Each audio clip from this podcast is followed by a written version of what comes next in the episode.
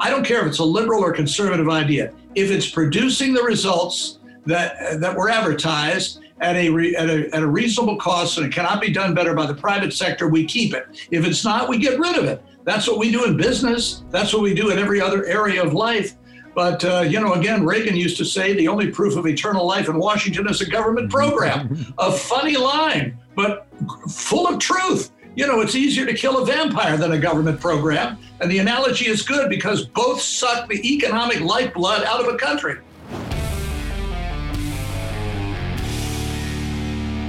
I'm Charles Mizrahi, and this is The Charles Mizrahi Show.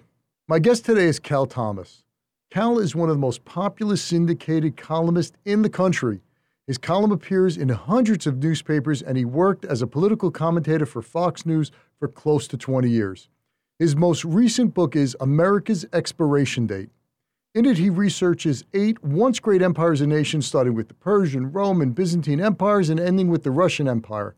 What all these once great empires have in common is they all lasted just 250 years. He outlines how superpowers rise and fall and asks, Is America next? America's 250th year is right around the corner in 2026. His book is a wake up call on where we are headed and how we can escape our fate. I recently sat down with Cal to talk about what these great empires had in common, what caused their downfall, and how America can survive and not only survive, but thrive. Cal, thanks so much for joining me today. I greatly appreciate you being on the show. Well, thanks for asking me, Charles. Great pleasure. Cal, you're an institution in the conservative world. You are, uh, you're like, you've been around a while. I don't want to say how old you are, but uh, you've seen a lot. You. you have a lot of gray hairs. You've seen a lot of the ships come in and go out, and you've been through a lot of administrations, and you've seen a lot of changes this country has gone through uh, from McCarthyism to present day, I guess, civil war. I don't, I don't know what better to call it. When half the country's going one way, half the country's going another, and that's why I'm a little troubled. You wrote this book, uh, America's America's Expiration Date, and you subtitled it "The Fall of Empires and Superpowers and the Future of the United States." Now, before we dive into the book, let me just tell everyone who's listening: you're a pretty optimistic guy. You believe greatly in this country. You love this country. You have always stood for the values this country has fostered and perpetuated. And you have come out with a book that puts America's expiration date like on like on a container of milk to I believe the year uh, 2026. Six. 2026. So Cal, without making me so depressed, will history repeat itself and America fail? Tell me before what's in this book, what motivated you to write this book? Well, first of all, Charles, thanks for calling me an institution. I'd rather be an institution than in an institution, mm-hmm. which some of my uh, detractors uh, wish would occur. Uh, I don't uh, style myself as an Old Testament prophet, but I do look at some of these uh, people from the Old Testament who warned the ancient Israelites of the directions in which they were headed and how, if they continued on that path, it could lead to their personal and national destruction. Uh, Ronald Reagan used to say we're only one generation from losing all of the liberties uh, and wonderful things that we have about America. These values and virtues are not caught like a virus or a cold or the flu. They have to be renewed in every generation in order to be trans- transferred to the next generation. And my fear is that I, I looked at this, and the, the inspiration for this book was uh, an essay by the late uh, British diplomat uh, Sir John Glubb, who found uh, in studying over 3,000 years of human history that there was a pattern to nations that decline. And my contention is that we are following that pattern at the moment. Uh, just a few of the examples include massive national debt. We're $27 trillion in debt highest ever. Uh, Biden says he wants to spend even more and tax even more. Uh, uncontrolled immigration without assimilation is another characteristic of empires that have declined in the past. Biden wants open borders and the immediate uh, citizenship granted to 11 million undocumented workers who are here illegally, a loss of a shared moral sense who, who says anymore that there is objective truth, that there is a right or a wrong for human behavior or human relationships? So I'm contending that these and other factors are extant now in America, and that if we don't turn this around quickly, there's no guarantee we will not suffer the same fate as these other empires and nations I write about. So you wrote this book. It came out at the beginning of the year. Paperback just came out in September time. Uh, look on Amazon. It got you have a lot of, I think it was 400 plus uh, five star ratings. So a lot of people are resonating to this. When did you put pen to paper and say, I have to write this book? How many years ago? Oh, I think about two, two and a half years ago. Um, it, it, was, it had nothing to do with who was in the White House. And I think I would have written it uh, if a Democrat had been in the White House the last four years. Uh, I love history. I, I'm not a expert. I certainly don't have a master's degree or history or a uh, PhD in history, but I read a lot of history. Uh, David McCullough, for example, one of my favorite historians.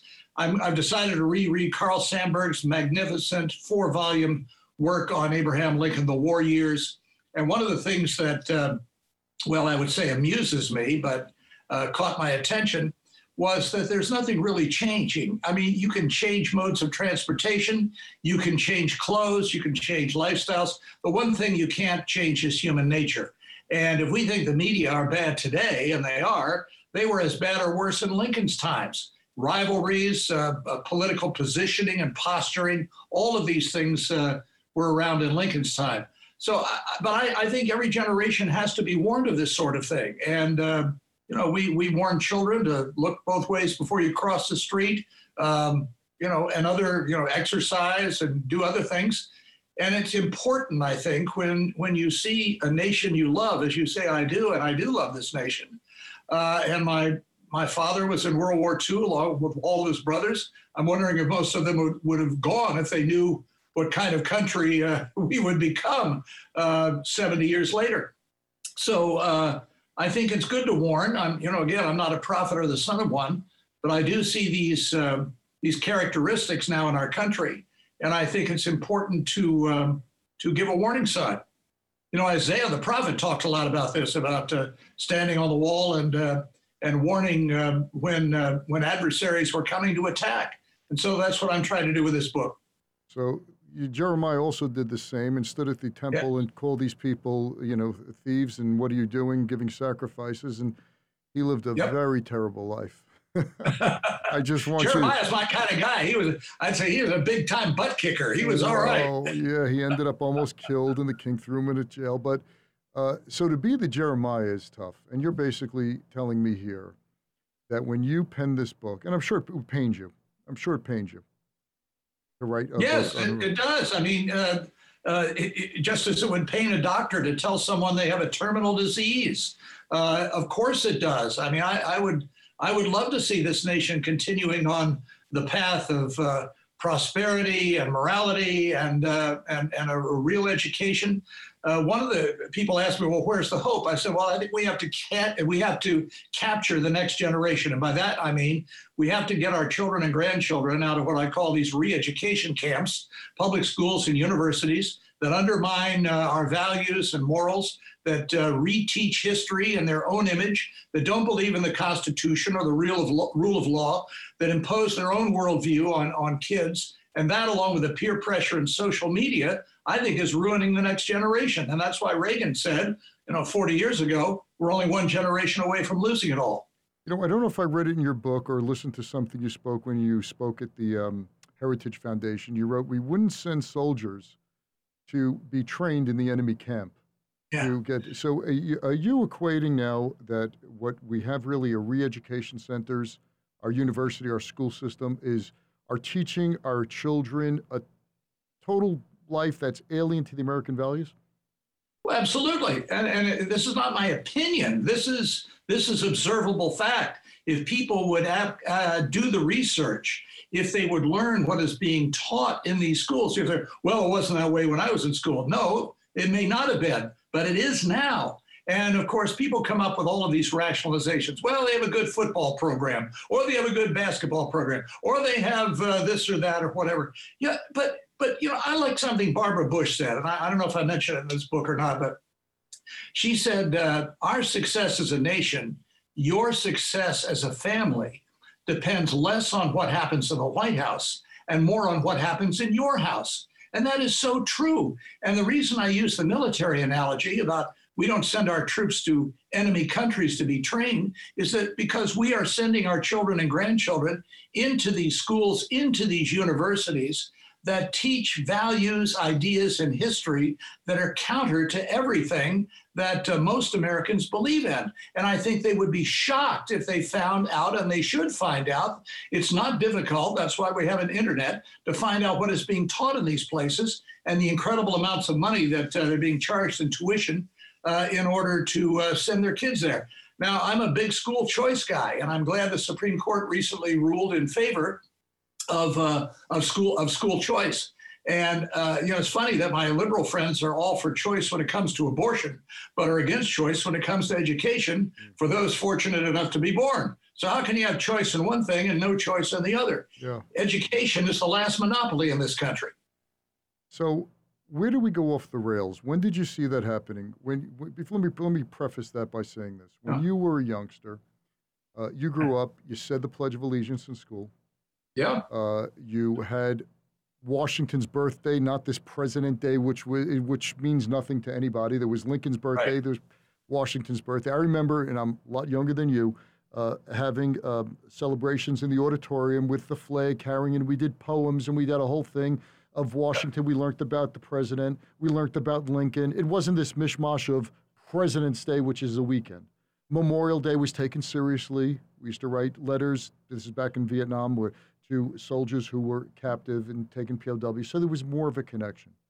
Your time in the shadow of World War II, a wholly di- a, di- a different world. It was a different world. You had the the the the, the Red Scare. Uh, Americans were were more I wouldn't say more patriotic, but there was more they were more cognizant of what freedoms we had. Where did we go off the rails? That a guy like you, who has seen so much, is basically telling me, Charles, we don't have schools, we have re-education centers. Well, I think uh, while prosperity is a wonderful thing, it can also uh, uh, be harmful.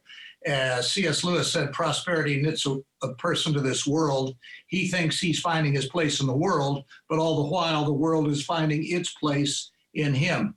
I was brought up with three primary values inspiration, followed by motivation, followed by perspiration, improves any life.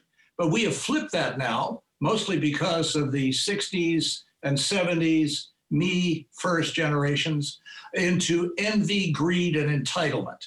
And what is being taught and underscored by our corrupt media, that I am ashamed to be a part of in, in, in many ways, is that the notion of income inequality. I wrote a column a couple of years ago saying that I had a deep, dark secret that I felt the need to confess uh, that I suffer from income inequality. Yes, it's true. There are other people who make more money than me. But you know what? I don't care.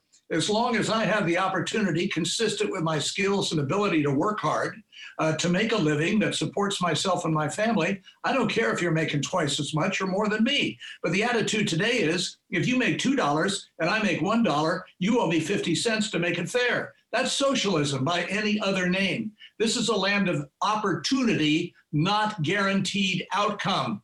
And uh, what we are seeing in our country uh, through identity politics and racial preferences and imposed guilt for slavery that none of us had anything to do with uh, is a complete shift in our moral fiber and foundations.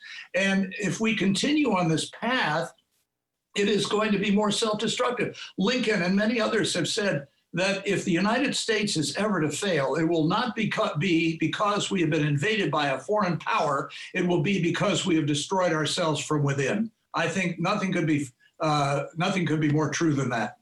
Can we say also that uh, during the Civil War, for example, we were more divided? Which I did not cover, by the way. All right. we, we, we had brother against brother. We had the nation Yeah. split. We had uh, a a president who was considered the big gorilla. He was demonized, eventually assassinated. Such hate. Uh, our country at it was only 100 some odd years old, a little less than 100 years old, right? Four score and seven years ago. So our country was at a point where if Lincoln didn't do what he did, we'd have different states, in the United States. There'd be no more United States. Can one say that we've those times were much worse than what we have here? Well, you know, you, you can't, uh, as one person said to me once, you can't baptize the past. You can't take today's uh, uh, situations and impose it uh, on another era. Uh, and again, you know, human nature doesn't change. You can wear a toga or a suit or a T-shirt or whatever, but the the, the human heart is. Uh, you mentioned Jeremiah earlier is desperately wicked. who can know it? it's a pretty good line. people have to be controlled so they won't seek their lowest uh, nature. And if they're not controlled by God, then they have to be controlled by the state from without, acting under God in order to promote the general welfare. Uh, yeah, I mean, obviously, uh, a civil war with brother shooting brother is a horrible thing. But we've got a civil, ideological, and moral war going on right now in America, and it's uh, it, it's not with guns, but we are we are separating each other and not talking to each other anymore. We're in, we're all parts of groups. We're in racial groups and gender groups. We're in ideological groups. And if you think independently of that group, then you are not sufficiently black, as Joe Biden said uh, about any black person who uh, voted for Trump. That's the kind of groupthink that is Orwellian. The, the notion of the individual and personal responsibility and accountability has virtually evaporated from the country. And uh, you know, if I were to be dropped into this nation right now with any knowledge, without any knowledge of the f- past 50 years, I would think I was in a foreign country because nothing that I grew up with, nothing my parents taught me. I mean, I didn't know anybody who came from what we called a broken home then. Now, uh, people who stayed married, stay married for decades are the freaks and shacking up, uh, or alternative lifestyles, things that would have been uh, shameful when I was growing up are now accepted as normal. And this is part of the uh, you know moral and cultural and spiritual decline that is uh, attached to nations and superpowers that have declined in the past. So, great, great, great point. And and I'm going to ask you. I think you answered it already, but I'm going to ask you in a different way. You see the moral decline of this nation happening in the 60s and 70s, where we take God out of this country, out of society out of the Pledge of Allegiance, out of everything, where we can't even put up the Ten Commandments in courtrooms, and any sign of public uh, of religious expression is suppressed and and not not only suppressed, but is considered uh, against the law. Yeah, I, I, think you have to get up in the morning and, and go to your job and uh, and make a living, uh, but you need a higher purpose for life. I mean, if you're just going to work to make money, to pay bills, to buy stuff, and at the end of your life, uh, you know, put it in your will and have it in an estate sale, uh, then there's not a whole a lot of purpose in living. Uh, most people realize that, uh, you know, as Peggy Lee sang years ago, dating myself, is that all there is? Is that all there is to life? If that's all there is, let's, let's break out the booze and have a ball, if that's all there is. So you have to have a reason for uh, living. There was a, one of my favorite old time musicals called Carnival had a song in it. Uh, you've got to find a reason for living on this earth. You've got to find a reason for breathing the air I breathe, uh, taking the space I take. There's more to me. There's more to this. Something in me that needs to do more than suck the breath of life as moths and leaves and weeds do. Holding up my head, holding down a place, being worth a name to go with my face. I've got to find a reason for living on this earth something to want, something to be, somehow to say, I am me. And this is the longing of every human heart. And if you only find it in government and politics, if you only find it in money and possessions, all of these things will go away. You've got to have a higher purpose for living. And thanks for allowing me to quote from one of my favorite musicals. Yeah, no, I, I was hoping you would sing it, but uh, you know, so so so now that we're here, now that we're here, and I want to tell you in your book, and what I really respect about this, I don't agree with everything, but what I do respect about what you wrote in this book, you said, I'm not a historian, I'm a journalist. So you weren't looking at this from a historical perspective with having all the the background of being a historian. And by the way, you mentioned David McCullough. David McCullough wasn't trained as a historian either, and he's a great hmm. historian.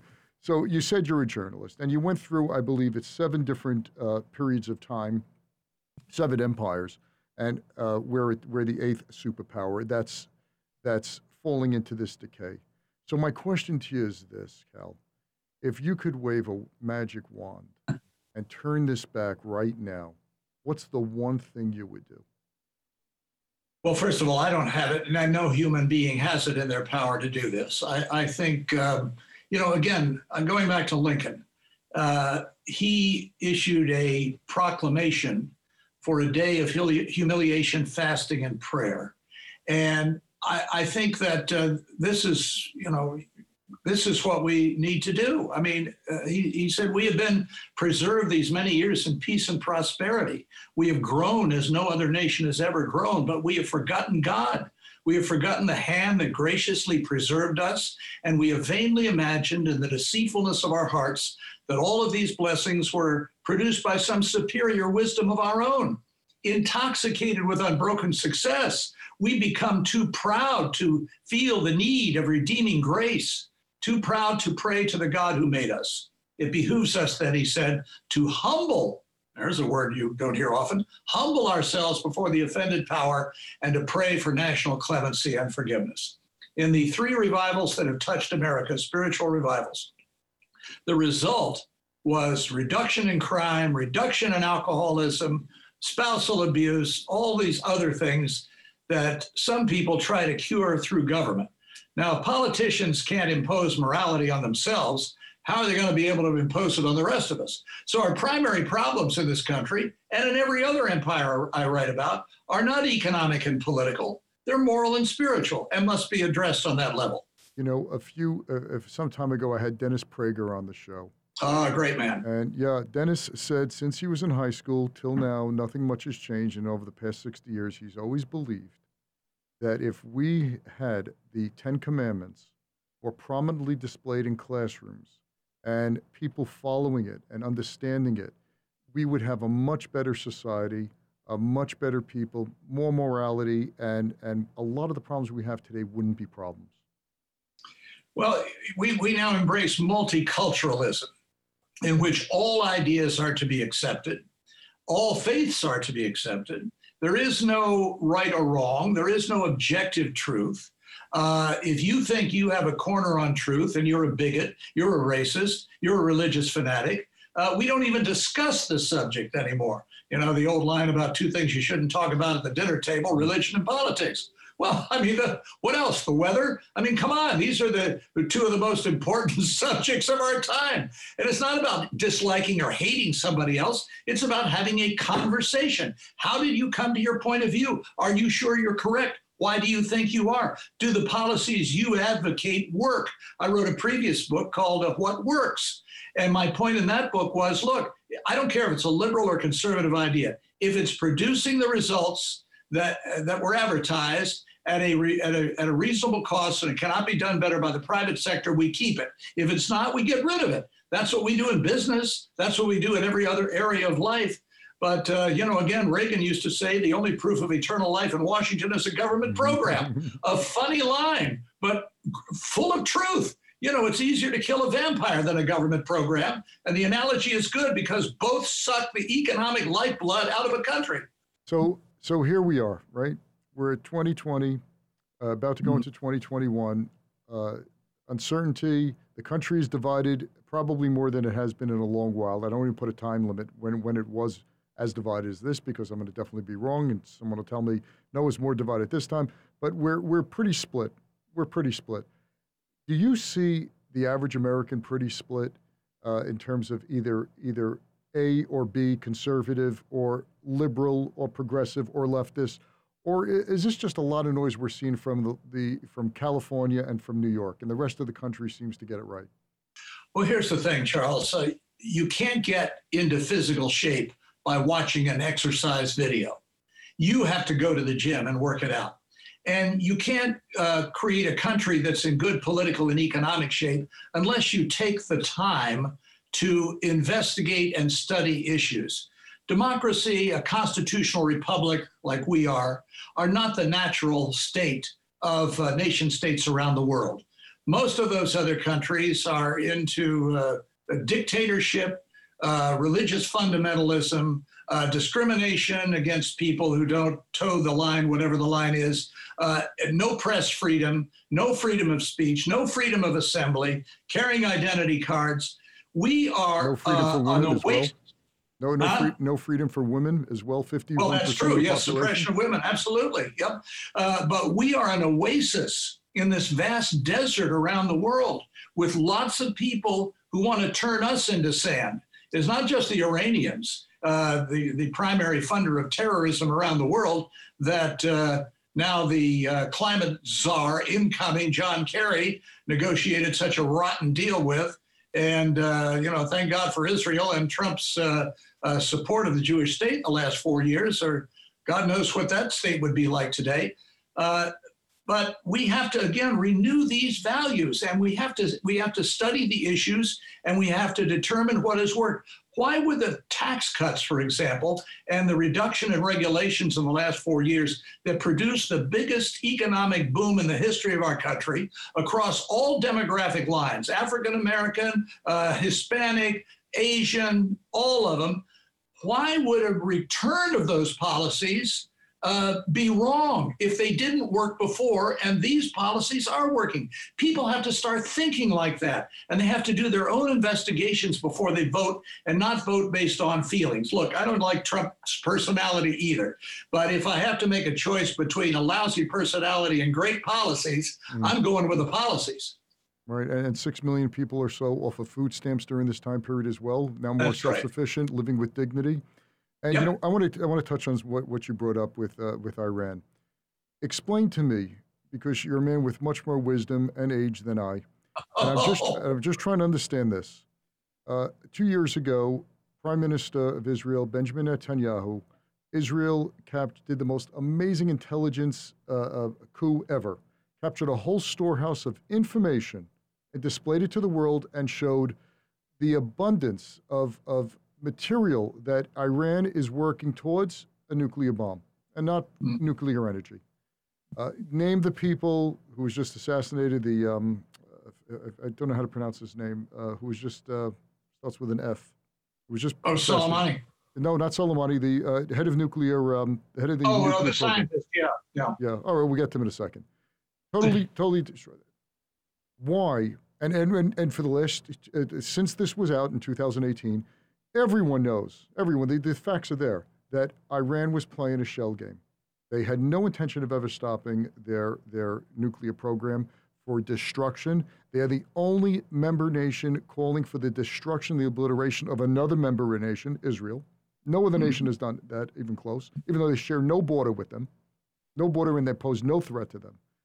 Yet, we have an administration that's coming in that wants to go back to a failed deal. Could you just give me some insight as to why? Why they would want to go back to that? Well, I think, uh, Charles, at least three reasons. And the most obvious, I would say, is anti Semitism. And that's different from, you know, throwing the racism label at everybody. But there has been, throughout the generations, a, a underlying strain of anti Semitism and hatred for the Jewish people. Number two, I would say uh, biblical illiteracy. illiteracy the the uh, the terrorists and the Muslim fanatics are not hiding what their objectives are.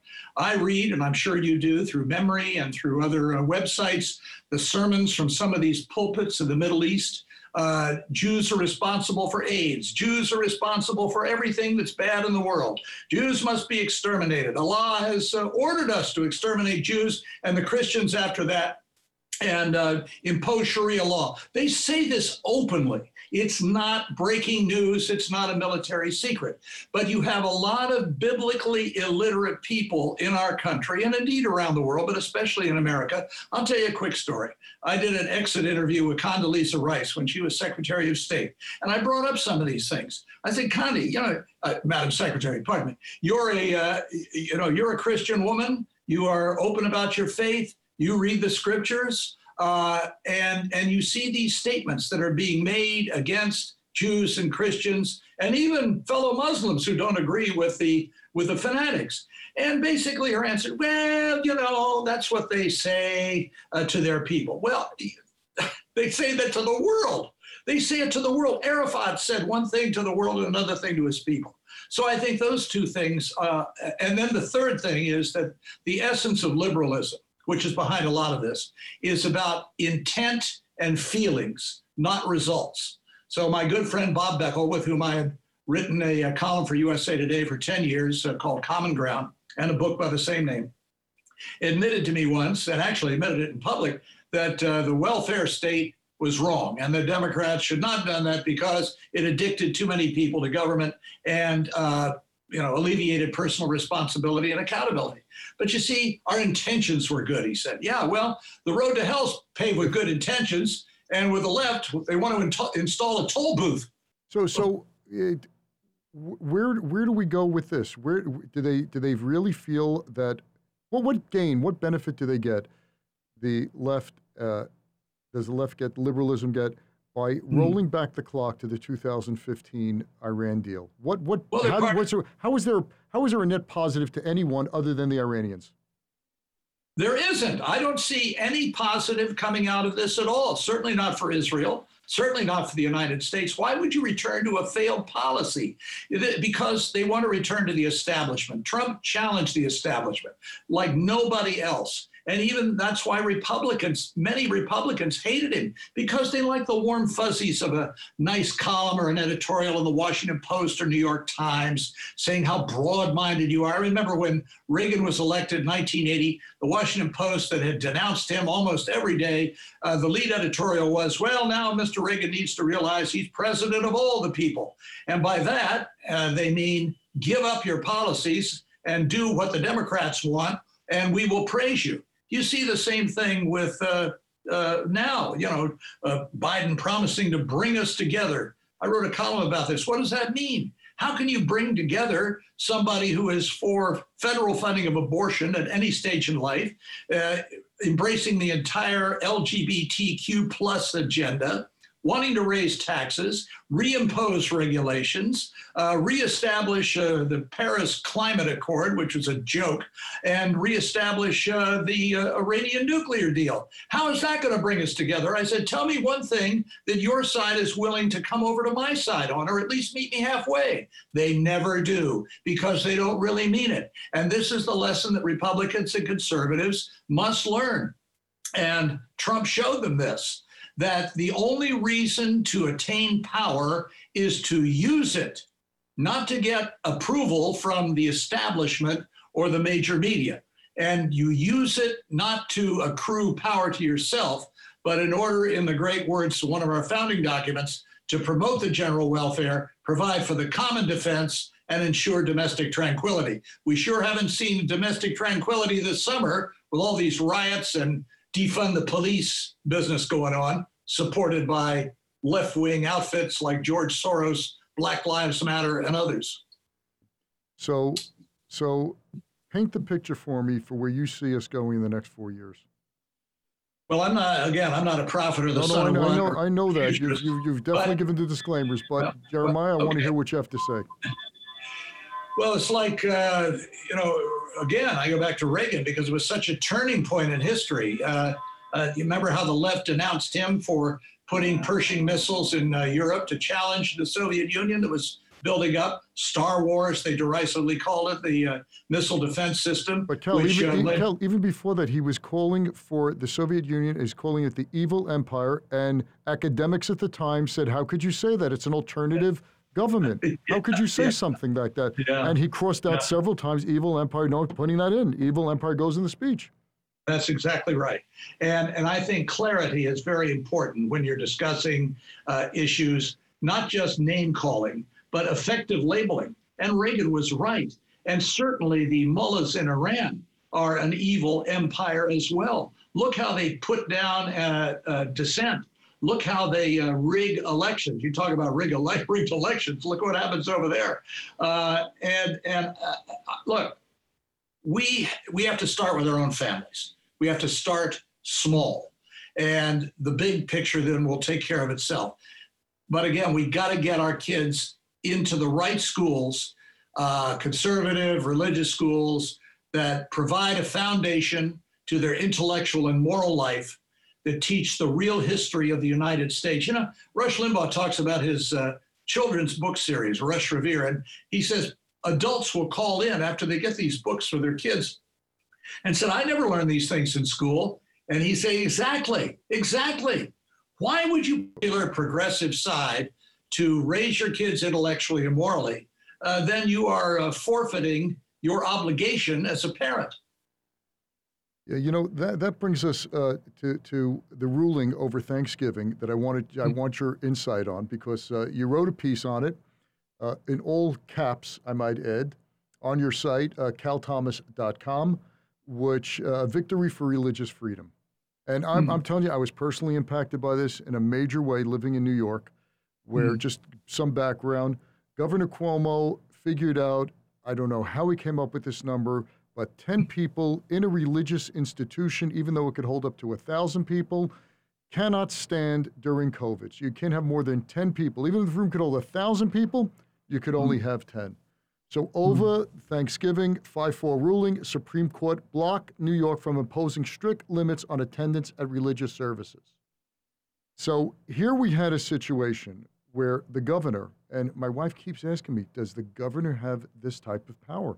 And apparently our rights, our individual rights, are really held by a thread when it comes down to it. Agree? Well, that's right. And uh, thank, thank you for mentioning the columnists. I said I'm, I'm grateful for the ruling, five to four. Uh, uh, you know, Cuomo's uh, ruling was completely arbitrary. He created a number out of whole cloth. There was there were no mandates for all the demonstrators in the streets to wear masks or or, or practice social distancing. Wait, wait. now, uh, let me interrupt you a second. I want I want to read the ruling that you quoted here because it's just fascinating. Okay. So religious institutions could have gatherings. This was brought by the Orthodox Jews, the Aguda of Israel, as well as the Roman Catholics of the Archdiocese of New York. Challenging, went up to the Supreme Court, and I found this so amazing. You quote this, and this was great. Essential services, businesses, state. Uh, the court found it troubling that businesses the state considered essential were not subject to the same occupancy limits. Those included, and this was right what the Supreme Court wrote were not subject to the same occupancy limits. Those included things such as acupuncture facilities, campgrounds, garages, as well as many whose services are not limited to those that can be regarded essential, such as plants, manufactured chemicals, and microelectronics, and all transportation facilities. But religious institutions, no go. Well, that gets back to what we talked about earlier. You know, the government sees itself as God. It hands down these these great directives from the uh, political equivalent of Mount Sinai, Washington, D.C., and you are expected to accept them.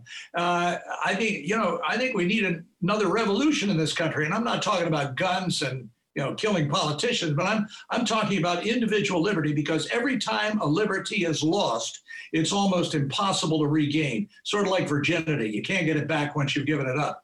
And uh, you know, th- this this whole business that somehow religious institutions should be singled out as uh, for special penalties is outrageous and would have offended the founding fathers. As I said in my piece, while I'm grateful for the five to four ruling, I'm disturbed that it was five to four. That means what were the other four thinking? What were the other well, four thinking? Well, well, exactly. I mean, you know, they're they're. I, I don't know about their own religious faith, but but clearly they are uh, thinking that here is a governor who forced elderly people into nursing homes where they died of COVID somehow has some kind of unique divine insight into what's best for everybody else. And one of the reasons uh, that people increasingly distrust our leaders is because they are complete hypocrites. You look at Gavin Newsom, the governor of California, went to California, uh, went to Hawaii for a, for a meeting, a picture of him around the table, no mask, no social distancing. The mayor of uh, uh, the, the governor of Colorado goes to Mississippi to visit his daughter or grandchild or whatever. And you've got other people doing this. Yeah, Governor, Governor Murphy, Governor Murphy eating yes, out with his family Murphy of Jersey. Jersey. And then yes. you had when essential travel, any travel, the mayor told us in New York City, uh, de Blasio, do not travel if it's unnecessary, was coming to his Brooklyn home to walk around Prospect Park. And he was telling people don't travel anywhere. Here we couldn't get out of our homes, and this guy's taking his nature walk. Yeah. Well, uh, th- this bothers me. I mean, when you when you give authority to the government, when uh, uh when you make them supreme, then you're into a, an Orwellian situation where Big Brother and newspeak and new think are the rage, and what you think is uh, is is to be suppressed. And again, liberty once lost is hard to restore. And and I, I just you know I worry about this five to four vote and these other justices. I'm I'm so glad that Trump pushed through Amy Coney Barrett, or uh, you know it would have been four to four, and uh, the lower courts would have prevailed, and so would Cuomo, who is a disaster, along with uh, De Blasio. I mean, New York City used to be a fantastic place. Everything's closed. Broadway. Uh, you know, they say, okay, well, you can have 25%. No restaurant can operate on 25% capacity. They can't even pay, pay their employees on 25% capacity. But all this stuff is arbitrary. And, and they, they get to eat and they get all the services that they want. They just don't want you to have them. What troubles me and what really sent a shiver down my spine was New York's restrictions, quote, that the, that the ruling was strike at the very heart of the First Amendment's guarantee of religious liberty. So I have seen in my lifetime, and your lifetime as well, and the lifetime of children, the First Amendment really under attack, and we lived it physically in New York for several weeks. How can this stand? Well, if you don't have a First Amendment, it's very difficult to have the other nine. And uh, the freedom of speech, the freedom to worship or not as your conscience dictates, the freedom of association, and the freedom of the press. Now, the press at the time this was written were not exactly complimentary to people like Thomas Jefferson and John Adams and the rest. But the founders understood that the press was to be a check on the government. And throughout history, the, the press has displayed some outrageous behavior, including during the Lincoln administration. But uh, the notion of a free press to hold the powerful accountable, in my view, is being corrupted today as the press increasingly becomes an arm of the secular progressives and the Democrat Party. Just one of many examples. Here is Biden, who came out and announced a, an all female communication staff. Trump has an all female communication staff, but that was totally ignored. Uh, and and here here is uh, Trump or here is uh, Biden over the weekend fracturing his foot while quote playing with his dog. Now, if you know that if that had been a Republican, especially an older Republican or Trump, the press would be saying he's incapacitated, he's hmm. unfit for office, he can't stand upright. But Biden, they give a pass to. It's always that way, and it, it, it really is shameful. And I, am in, I'm embarrassed for them. You look at the New York Times, Washington Post, front page, every every story anti-Trump, every editorial anti-Trump, anti-conservative, well, anti-religion. even push push all that aside, before the before the election, Hunter Biden, nothing. No, no. Nothing. And still nothing. And the New York Post, uh, the New York Post uh, uh, was uh, Twitter threw them off. It's Eh, this is suppression of, of the press. This is this fact couldn't even get out there. This was pretty corroborated by many sources as yeah. we have four years of this witch hunt for uh, Russian influence and and manipulation of our election was just a zero. Yeah. Well, as a friend of mine says, uh, the greatest power of the media is the power to ignore, the power to suppress, the power not to tell the truth, the power not to investigate when people who share a different political worldview are behaving in a nefarious and even illegal way. And so this is why I'm grateful for shows like yours, for publications that uh, don't toe the line. But you've got to, again, you've got to work at it. You've got to search for the right material, not just things you agree with to reaffirm what you already believe, but objective truth. That's why I love the Heritage Foundation and uh, American Enterprise Institute, and some of their think tanks and papers that really get to the heart of economic and political truth and history. But you've got to get it for yourself. You've got to dig it out. It doesn't. Uh, it doesn't come to your doorstep like uh, like Amazon. Uh, and uh, and you got to you got to you got to look out for it for yourself. Well, last thought: America's expiration date. How can we how can we put this on hold? Let me just sum it up for me. Okay. Well, again, I think it's uh, you know there's a wonderful verse in the uh, in the New Testament in the book of Romans chapter eight, which says God has built futility into His creation in hope that the creation will turn to him. During my lifetime, we've tried everything right, left, blue ribbon commissions, uh, white papers. Uh, now we're going to cure systemic racism, uh, all these other things. Uh, but as Lincoln said, we've forgotten God. So that's one thing. You know, uh, when uh, the chairman of Tiffany some years ago, I think it was back in the 70s, created this little sterling silver lapel pin, just said, try God. You know, you tried everything else. Why'd you try him? So that's on the spiritual level. Secondly, I'd re- reinforce what I said earlier about education. We've got to get our kids out of these failing government schools. You know, here are the Democrats who uh, are doing a revor- reverse of George Wallace, who stood in the schoolhouse door in the 60s to keep African Americans out. Now the left is standing in the schoolhouse door to keep them trapped in mm-hmm. and keep them addicted to the Democrat Party.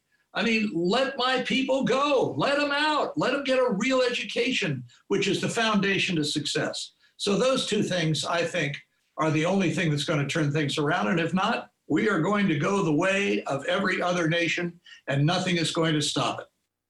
Cal, you you know, God bless you. You should keep this fire going for the next 50 years.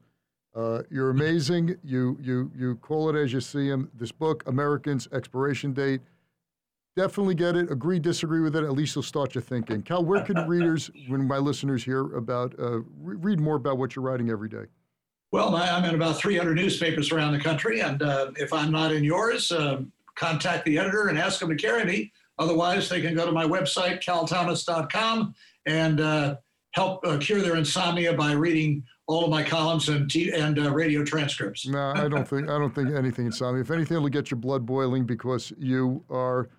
Uh, you, you speak from the heart, and you don't have a you don't have an axe to grind here. You basically well, thank you, care deeply about this country, and um, and you, you see where it's going, and, and it's troubling. So so uh, I, I, just like that you're a pragmatic thinker. You're not looking for any quick solutions. You're looking for a solution that works for everybody, and I think that's. Well, I'd like I'd like to pass on to my children and grandchildren what was passed on to me by my grandparents and parents, uh, who went through a Great Depression and a World War, and who survived. And they survived because of the very values and virtues that are being torn apart in the country right now.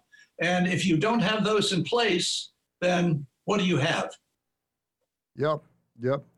The amazing Cal Thomas. Uh-huh. Cal, thanks you, thank you so much. I greatly appreciate you, you being on the show, and I wish you many, many more years of success. And keep fighting the good fight, brother. You're doing fantastic. Thank you, Charles. Thank you, Cal. Thanks for listening to this episode of the Charles Mizrahi Show. If you're a new listener, welcome. If you've been listening for a while, we're glad to have you back. Either way, We'd love to know what you think of the show. Please leave a review if you listen on Apple Podcasts. Reviews make it easier for others to find the show. You can also see the video of the interview on the Charles Mizrahi Show channel on YouTube.